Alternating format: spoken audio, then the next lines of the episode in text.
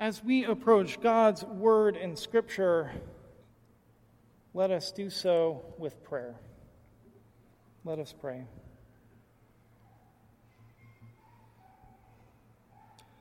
Reveal, O God, your wonder to our eyes. Open our hearts to Christ's love. Disperse from our minds any darkness and fill our lives with your light. Protect us, O God, from thoughts without action. Guard us from words without life. Grant us wisdom to walk in your ways and open us always to the guiding of your Spirit. Amen. Our first scripture reading comes to us from the Gospel of John in chapter 6, starting with verse 51. A quick note before I read it this comes in the middle of a very long passage, a series of passages, I should say, um, that are often called the Bread of Life Discourse. Through a variety of different reflections and teachings, Jesus describes the ways in which he is the bread of life for us and what that means. So we enter into this conversation listening to what Christ teaches. So hear now what the Spirit has to say to the people. I am the living bread that came down from heaven. Whoever eats of this bread will live forever, and the bread that I will give for the life of the world is my flesh. The Jews then disputed among themselves, saying, How can this man give us his flesh to eat? And so Jesus said to them, Very truly, I tell you, unless you eat the flesh of the Son of Man and drink his blood, you will have no life in you. And those who eat my flesh and drink my blood have eternal life and I will raise them up on the last day, for my flesh is true food, and my blood is true drink. Those who eat my flesh and drink my blood abide in them, and uh, abide in me, and I in them. For just as the living Father sent me, and I live because of the Father, so whoever eats me will live because of me. This is the bread that came down from heaven, not like that which your ancestors ate and they died, but the one who eats this bread will live forever. This is the word of God for the people of God as it comes to, to us from Christ. Thanks be to God. Amen.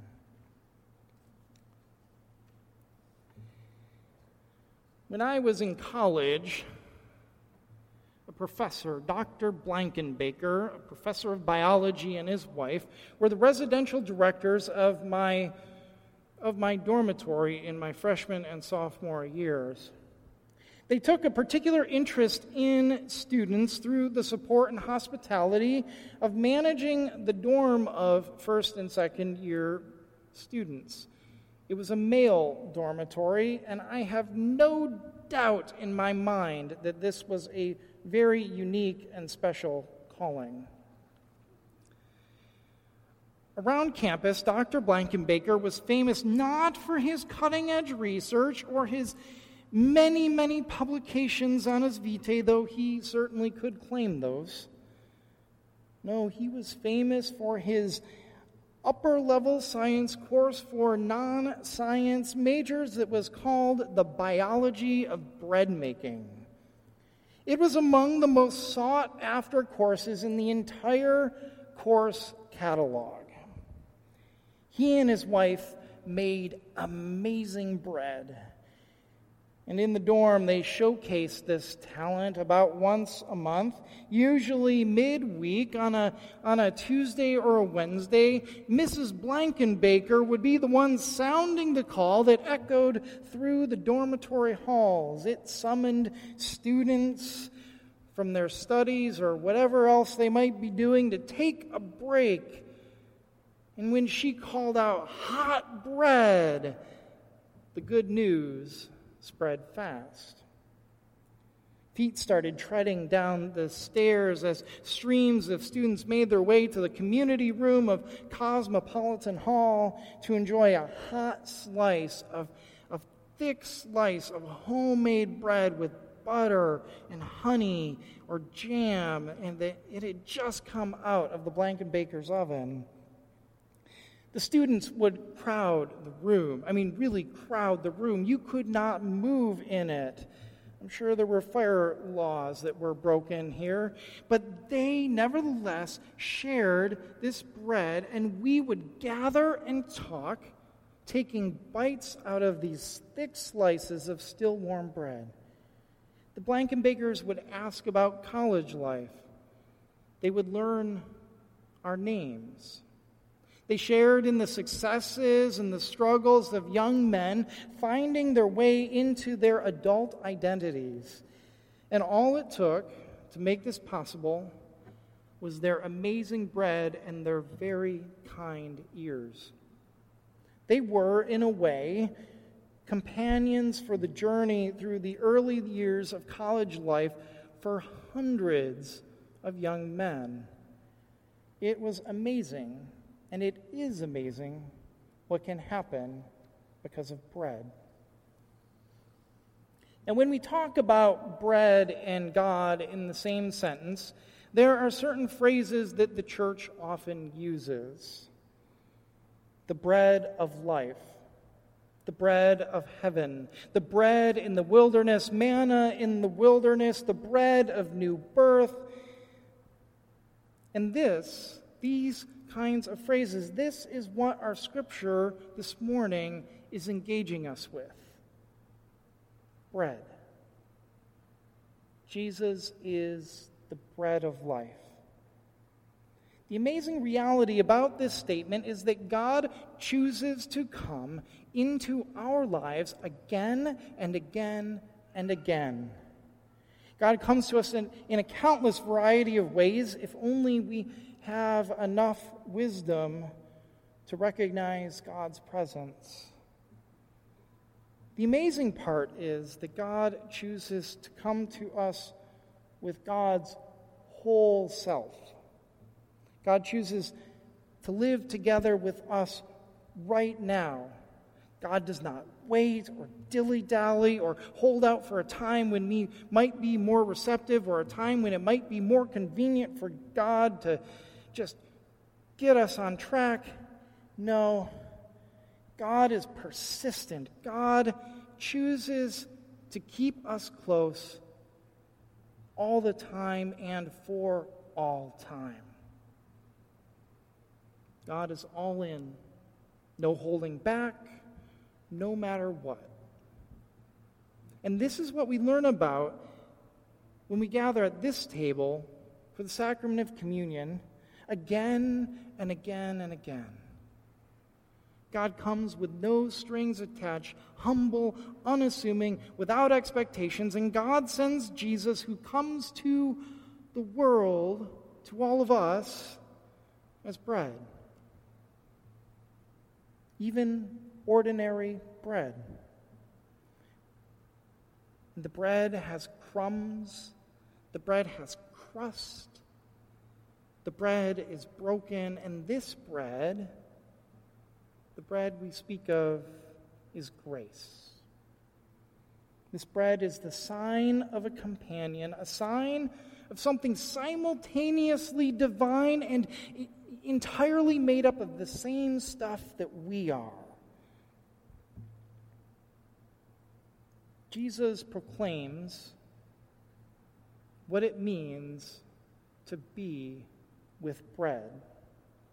And what it means to be a companion. God becomes a companion, Christ becomes a companion for all people. Jesus comes to be such a companion for us that we might become such companions for one another by our experience of companionship, of relationship with Jesus. The word companion is a powerful word. We often use it without thinking about what it means, without realizing what we are invoking when we name that word.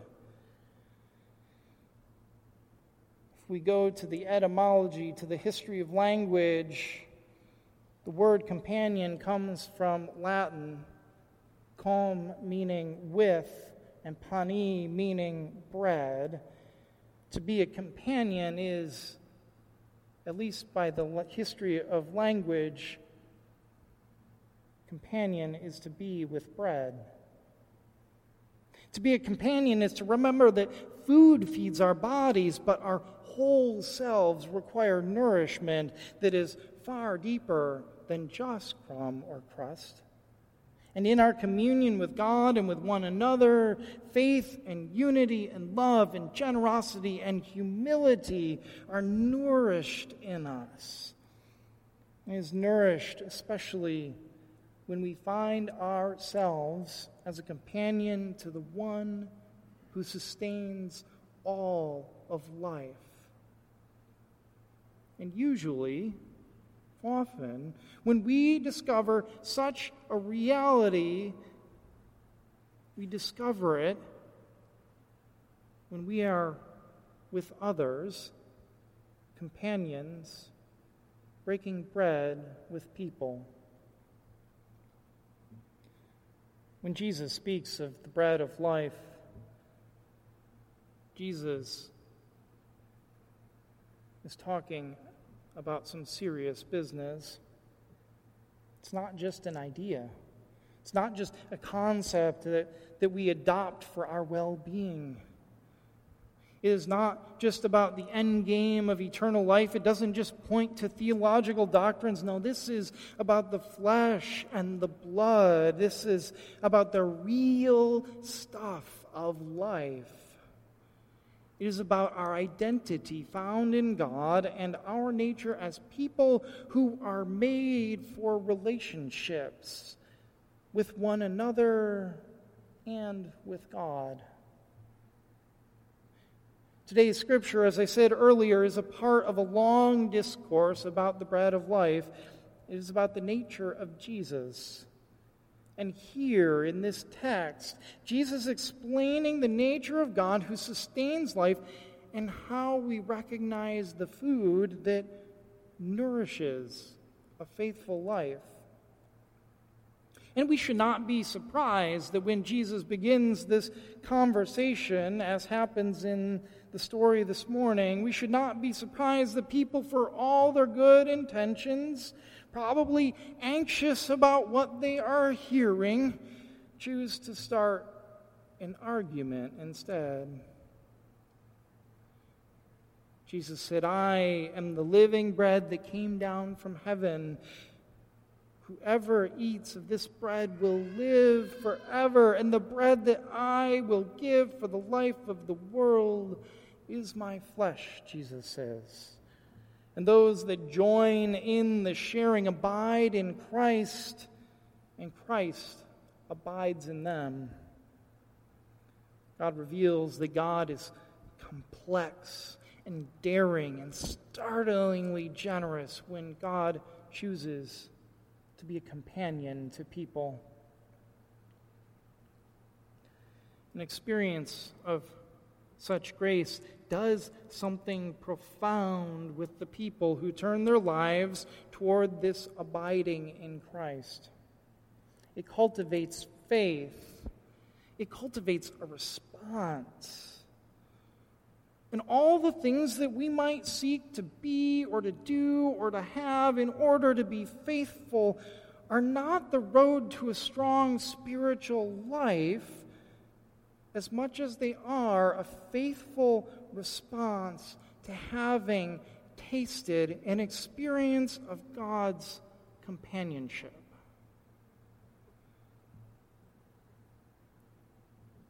Today we celebrated the sacrament of baptism with Oliver. We have made promises to be companions on the journey of faith, walking alongside him, knowing that he too will nourish our lives. We did this as the church not just this church, as the church of Jesus Christ. All churches make these promises. And we make these promises knowing that wherever Oliver goes, there are those who've made the same promises. And baptism, like communion, is a visible sign of God's invisible grace. Baptism is an identity. Bapti- baptism is sometimes described as being clothed with Christ. That while there is this initial splash of water that happens right here at the font, that throughout our lives, it's as though we, we push our arms through the sleeves and we learn to, to put on the pants and lace up the shoes tight, that our identity becomes so a part of us. Our identity of being people of God, being companions with Christ, becomes so a part of us that it is second nature just like dressing ourselves each day. But this morning, we have also celebrated that God comes to us before we even know it, before we can even respond, before we have any inkling of understanding of who God is or what God has done or what God is continuing to do. God arrives immediately to be our companion so that we might always be called children of God. This is true for Oliver. It's true for all of us. And this companionship, this living bread, this being with bread gets carried out into the world, into every part of our lives. And the bread of life is being broken open all around us each day, just waiting to be shared. In 2017, just a few years ago, an artist named Kate Montaigne and her sister painted two large magenta and lime wings on a wall on Woodward Avenue. You may have seen them. You may have stood in front of them. Now, we are talking about really large wings that features just enough space between them that passersby feel a need to stand and pose with the wings. And people have, a lot of people have, and people are stopping by to try on these wings, trying them on as though they were a new outfit, and they have had their photos taken. It's irresistible and they share those photos with others, often on social media, places like Facebook and, and Instagram. And at a glance, these, these, this art, these wings, it seems like a fun, quirky stop for tourists in a city like Detroit whose edges are a little rough and unpolished. But these are powerful wings. These are wings that are in the business of lifting people up and in turn lifting people in a city, lifting up communities. Now, in one corner of the mural, the artist poses a question What lifts you? What lifts you? What lifts you up? It's a curious question.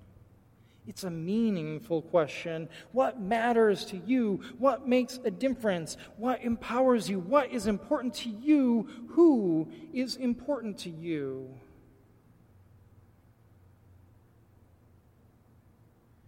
If you go on Instagram, a photo sharing app for smartphones, and you type in what lifts you, over 122,000 photos come up. This means that thousands of people have stopped by to try on their wings. And looking at all those photos, I had a thought. I had a thought. What if those visible wings of those photos go with the people everywhere they go, even once they've left the wings and started walking down the street? What if once you try on these wings, they go with you everywhere you go? And if this were the case, hypothetically speaking, if this were the case, it would mean that there are thousands of people walking the streets of Detroit still bearing their wings. Invisible though those wings might be, they still have them. They're still spreading them.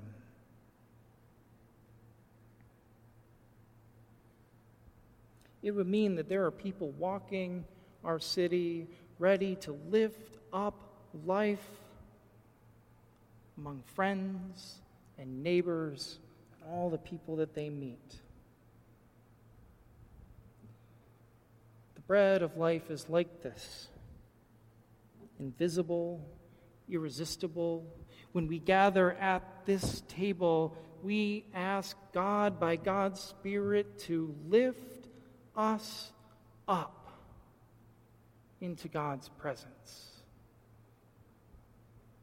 and it is a crust and a crumb that makes the world more complete because it is a sign of the one who chooses to be our companion, so that everywhere we go, we are with bread and be prepared, Jesus would say.